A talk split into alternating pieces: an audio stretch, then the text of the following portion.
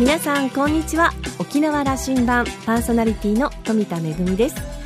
久しぶりに韓国のソウルに行ってきました。確かもう1年半ぶりぐらいになるでしょうかね、えー、冬の韓国に行くとねやっぱり寒くて大変なんですが夏の韓国はね、まあ、暑いとは言ってもやっぱり沖縄よりはちょっと気温も低くなっているのでとても過ごしやすくて、えー、そしてたくさんの演劇の友人たちにも会ってきました「めぐみのあしゃぎだより」のコーナーの中でお土産話をお届けしたいと思います。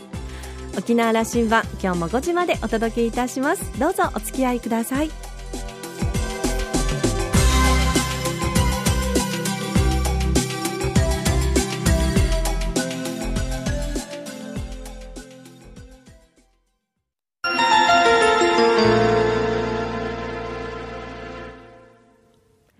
那覇空港のどこかにあると噂のコーラルラウンジ。今週は株式会社アレックス代表取締役会長の岡間明さんとラウンジ常連客で沖縄大学地域研究所特別研究員の島田克也さんとのおしゃべりです。岡間さんは1954年生まれ恩納村のご出身です。東京デザイン専門学校を卒業後東京での勤務を経て1979年に株式会社アレックスを設立。県内の文化施設や商業施設ホテルや観光施設などの設計や施工を手掛け沖縄のリゾート関連の企画に力を注いでいらっしゃいます。さらにほかまさんはロハスの普及にも熱心です。ロハスというのは英語の Lifestyle of Health and Sustainability。健康で持続可能な生活様式を重視することの略語で健康と地球環境への意識の高いライフスタイルを意味しています。岡間さんは平日は那覇で仕事をして週末は東村で過ごすという生活を20年前から実践しています。そんなほかまさんが今年5月に本を出版しました。タイトルは、なぜ世界のお金持ちはこっそりおきりぞを楽しむのか。沖縄が世界トップクラスのリゾート地なんだという沖縄の魅力を多角的に書き上げています。今週はその後編をお届けいたします。どうぞ。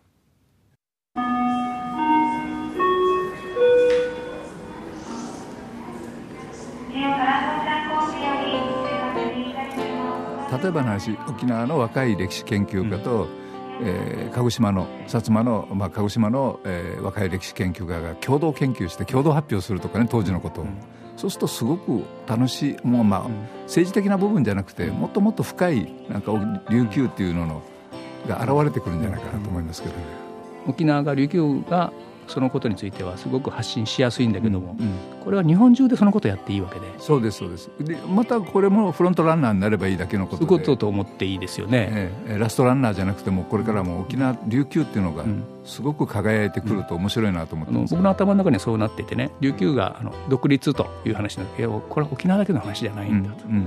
うん、皆さんどこの地域だって、そういうその独自性が合ってたものを、それを薄める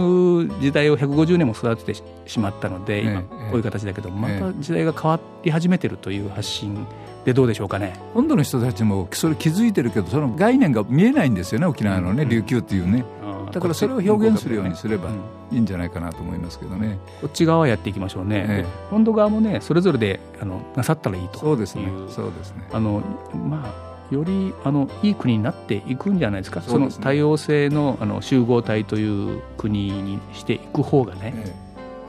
あの例えばね海海ってシーズンがあるじゃないですか、うん、ある意味シーズンがありますよね。多分文化ってシーズンが全くないんで、うん、僕はお客さんを招くのにその文化をやっぱりこうすごく表面であの表現していった方が沖縄はもうよりいいところになっていって文化を大事にするってことはやっぱり住,、ま、住んでる人たちそのものも僕は豊か豊かというかあのいいすすあの生き方や住まい方をしていくんじゃないかなっていうような気がしますけど。いかがですかあのいやそれあの深いな えっとね世界遺産というあのタイミングはまた来ますよね、はい、世界自然遺産自然遺産、はい、今岡間さんおっしゃったヨーロッパの人たちがそれを評価するのかというところは一つ試金石として大事だと、うん、そうですからあの話はそこにしますけどもあの世界自然遺産の登録も可能性が高まってきたと。はいはい。我々はその文化遺産も持ってます持ってます。2つ持ってるとこってないそうですよ。いやそれも僕も聞いたもんですから、ええ、その価値というものをそういう意味では、ね、西洋人たちがそういう地域があるのかと、え、あの文化も自然も世界級の遺産だという、それこそ岡間さんが言うその 世界一流の最高のリゾート地である、うん、あるはずだと、ええ、そうですね。気づいてないのは我々だけだと。そうですね、まあ、気づき始めてはいるつもりですけど。特に僕これから一番期待してるのはやっぱり小さな島々ですね、うん、39の有人離島がありますけれども今までリードしてきたのは大きい島ですよね、うん、全部がそれがそうじゃなくて小さな伊是名伊平屋であったりあのいろんな小さな島ありますよね沖縄に。そういうところがすごい素敵な展開をしてくれるんじゃないかなと期待してますけどね。小間さんやっぱ全部行ってるんですか？いやあの行くようにしてますね、うん、多良間島であったりね。来年の世界自然遺産はですね、はい、それが奄美まで入りますでしょ？う、はい、そうです。この枠の広がりはまたあの来年をきっかけにね、ええ、我々の概念もそこにまた広げたいもんですよね、ええ、39じゃなくなるんですよね、そうですそうです。あそうですね。多く多くなりますね。僕奄美まで入れて入れた方がいいと思いますね。入れていき琉球琉球の文化ですよね。入れていく。文化圏ですよね、はい、入れていくきっかけが来年あの本格化するんだと僕は思っているんです、ええ、その自然遺産に12月に奄美に呼ばれてるんですよ。あこの本のことで話話をされるけど、一緒にやろうという話をしてきてくださいそうですそうです。おそらくもちろんそうです。それこそあの遠くのあの日本人以外から見ると、どう見ても一緒だはずですから、同じくくりでそうですそうですそうです。同じ島国ですからね。でそこで僕は沖縄初のクルーズのあの母港母港ができた方がいいと思ってるんですよ。沖縄で発着する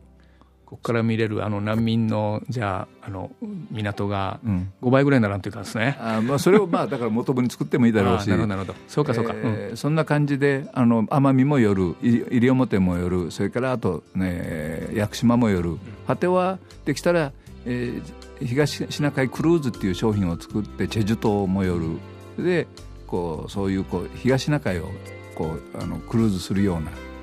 えー、コースができるとすごい素敵だなと思ってますね。かなりこれ現実的ですね。そうですね。ここまで来たらですね、ね。ええ。僕はやった方がいいと思いますね。ハワイはすでにもうありますよね、あれ、確かね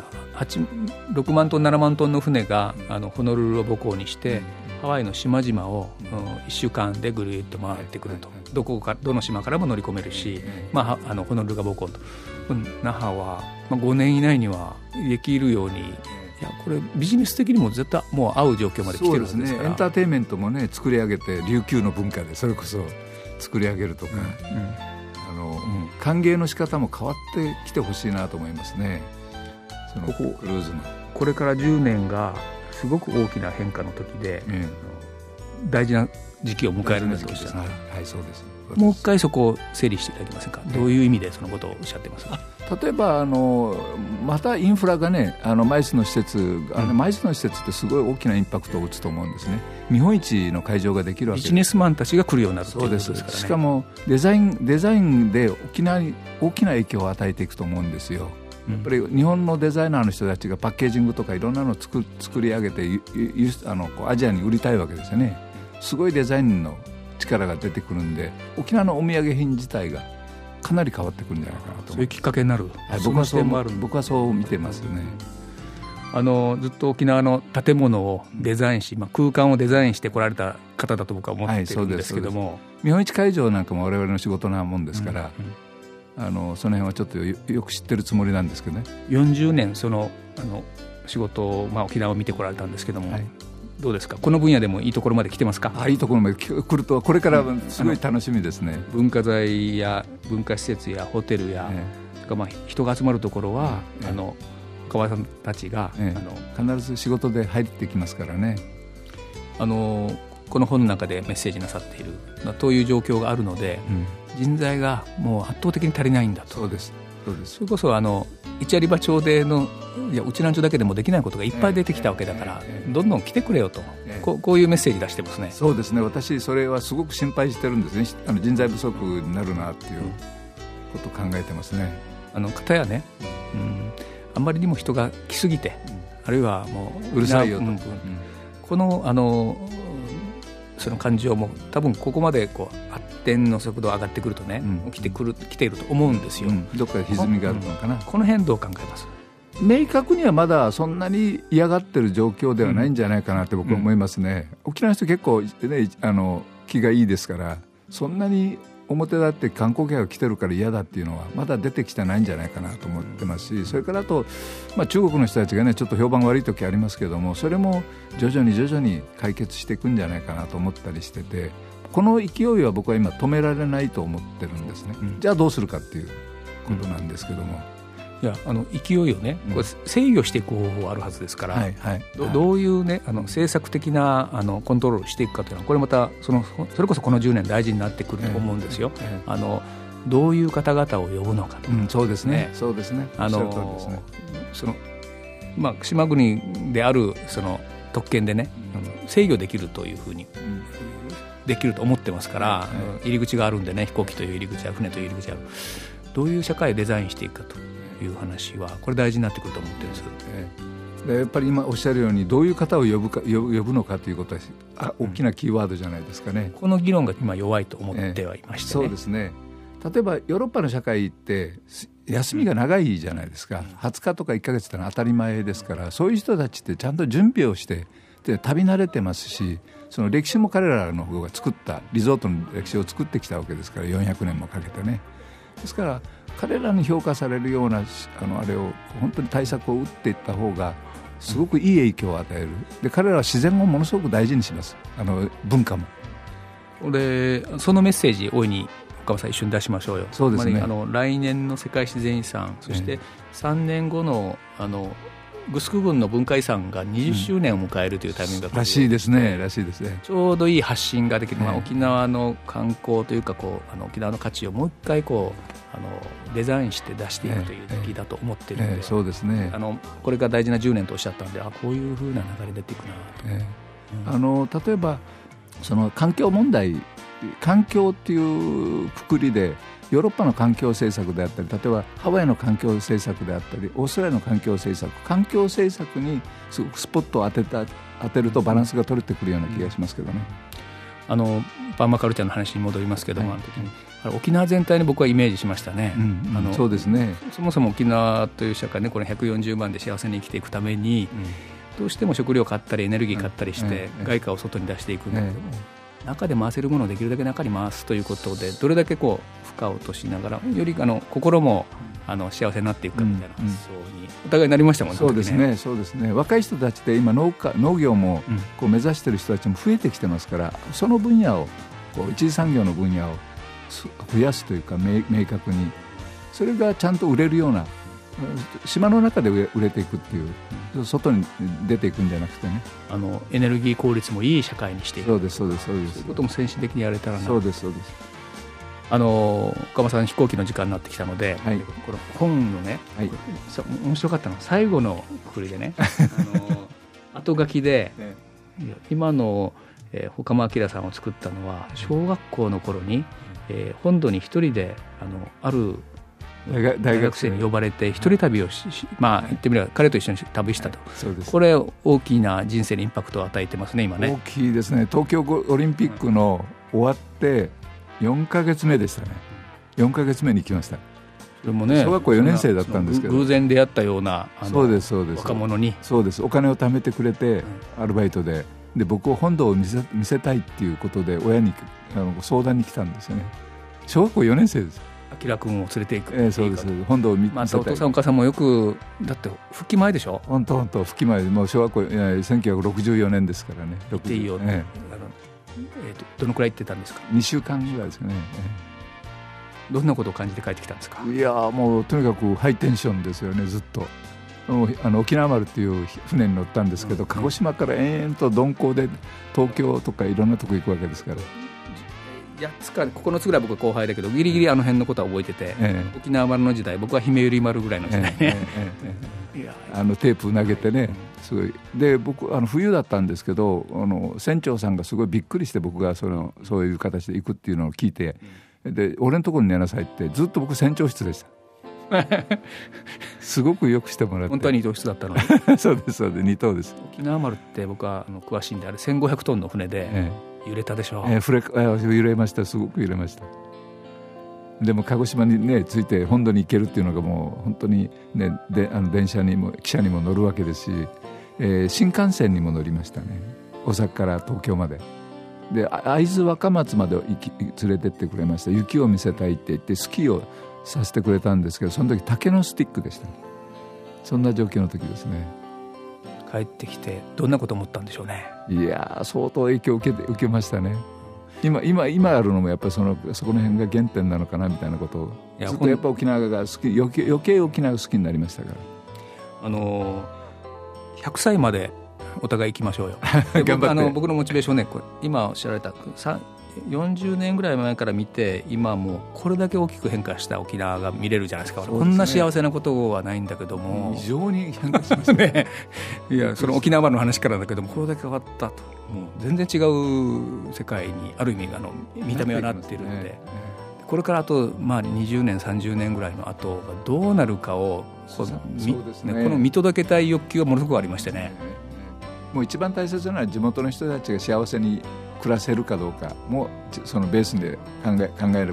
なくちゃいけないんですけどもそれをやるにはやっぱりポジティブにいろんなアンテナを高くしていい社会を作らなくちゃいけないわけですからそのいい社会って何なのみたいなのでまた、ね、みんなで一生懸命やらなくちゃいけないんですよね。そこをやるんですね。そうですね。あの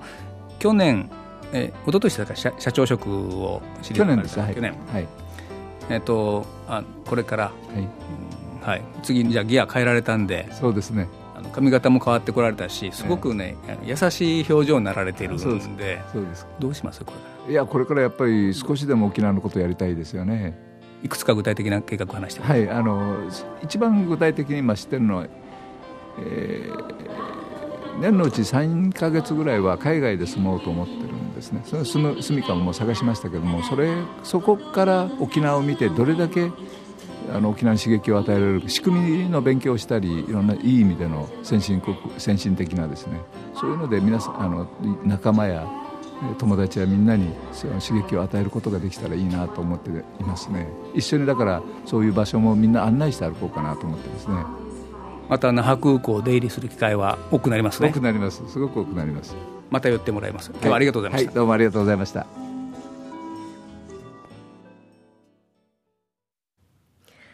えー、島田さん曰くですね、ほかまさんが最近オーストラリアのゴールドコーストにコンドミニアムを購入したという話を聞いたと、えー、本人曰く社内外問わずに、えー、沖縄の次の世代を担う若い人たちに使ってもらってリゾートを研究してもらうためとのことです。え沖縄はこれからの10年が勝負、その経験とパワーを後輩たちに大いに注いでいただきたいという話でした。あの、2週にわたってたくさんのお話を聞かせてくださいましたけれども、私はあの特に印象に残ったのは、海にはシーズンがあるけれども、文化にはシーズンはないよねというお話でしたね、えー、美しい海がある、そういう自然が豊かな沖縄、そして自然だけではなくて豊かな文化があると、えー、自然と文化両方がある沖縄は世界に誇れるリゾート地になれるんじゃないかいやもうなっているんだというあのそういうお話を伺うことができました、え、2週にわたってお届けいたしました今週のコーラルラウンジは株式会社アレックス代表取締役会長の岡間明さんとラウンジ常連客で沖縄大学地域研究所特別研究員の島田克也さんとのおしゃべりでした。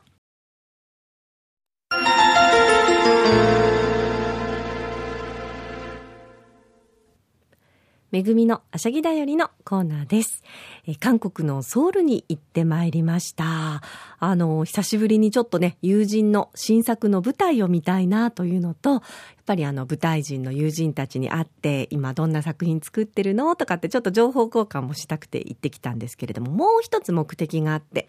実は韓国というのは、えー、外国の観光客の皆さんに向けての舞台作品作りのアジアの中で先進国なんですよね。もうあの10年以上ロングランを続けている舞台作品もたくさんありますし、それからあの常設の専用劇場、この一作品だけをやるために劇場があって、1年365日公演をしてるですとか、それがもう何年も何年もロングランしている作品ですとか、楽しいミュージカルもありますし、伝統芸能をアレンジした作品もありますし、それからまあ、いろんな国のお客様がいらっしゃるので、ノンバーバルといって、えー、セリフのない、えー、言葉のない、えー、身体表現だったり、それから音楽の舞台なんかもたくさんあるんですけれども、そういった舞台も、あの、いろいろとね、新しい作品もね、出来上がってるということで、それも、あの、目的の一つで行ってまいりました。私は今回は、あの、ペインターズという、あの、目の前で、絵がね、絵のパフォーマンスがあるんですよ。素晴らしい墨絵だったり、それからあの、有名人のこう似顔絵だったりが、もう目にも止まらぬ早技で、えー、大きなね、絵が出来上がっていくのが本当に素晴らしいなと思いますし、それから最新のね、あのデジタル技術で映像なんかと組み合わせた作品なんかもたくさんあってとっても勉強になりました。そして我が沖縄でもこうした観光客の皆さんに向けての舞台作品作りというのに近年力を入れています。えー、今月月からですね、えいよいよ今年度のマグネットコンテンツ舞台公演も始まります。また来週このお話の続きお届けしたいと思います。めぐみのあしゃぎだよりのコーナーでした。沖縄羅針盤今週も最後までお付き合いいただきましてありがとうございましたそろそろお別れのお時間ですパーソナリティは富田恵でしたそれではまた来週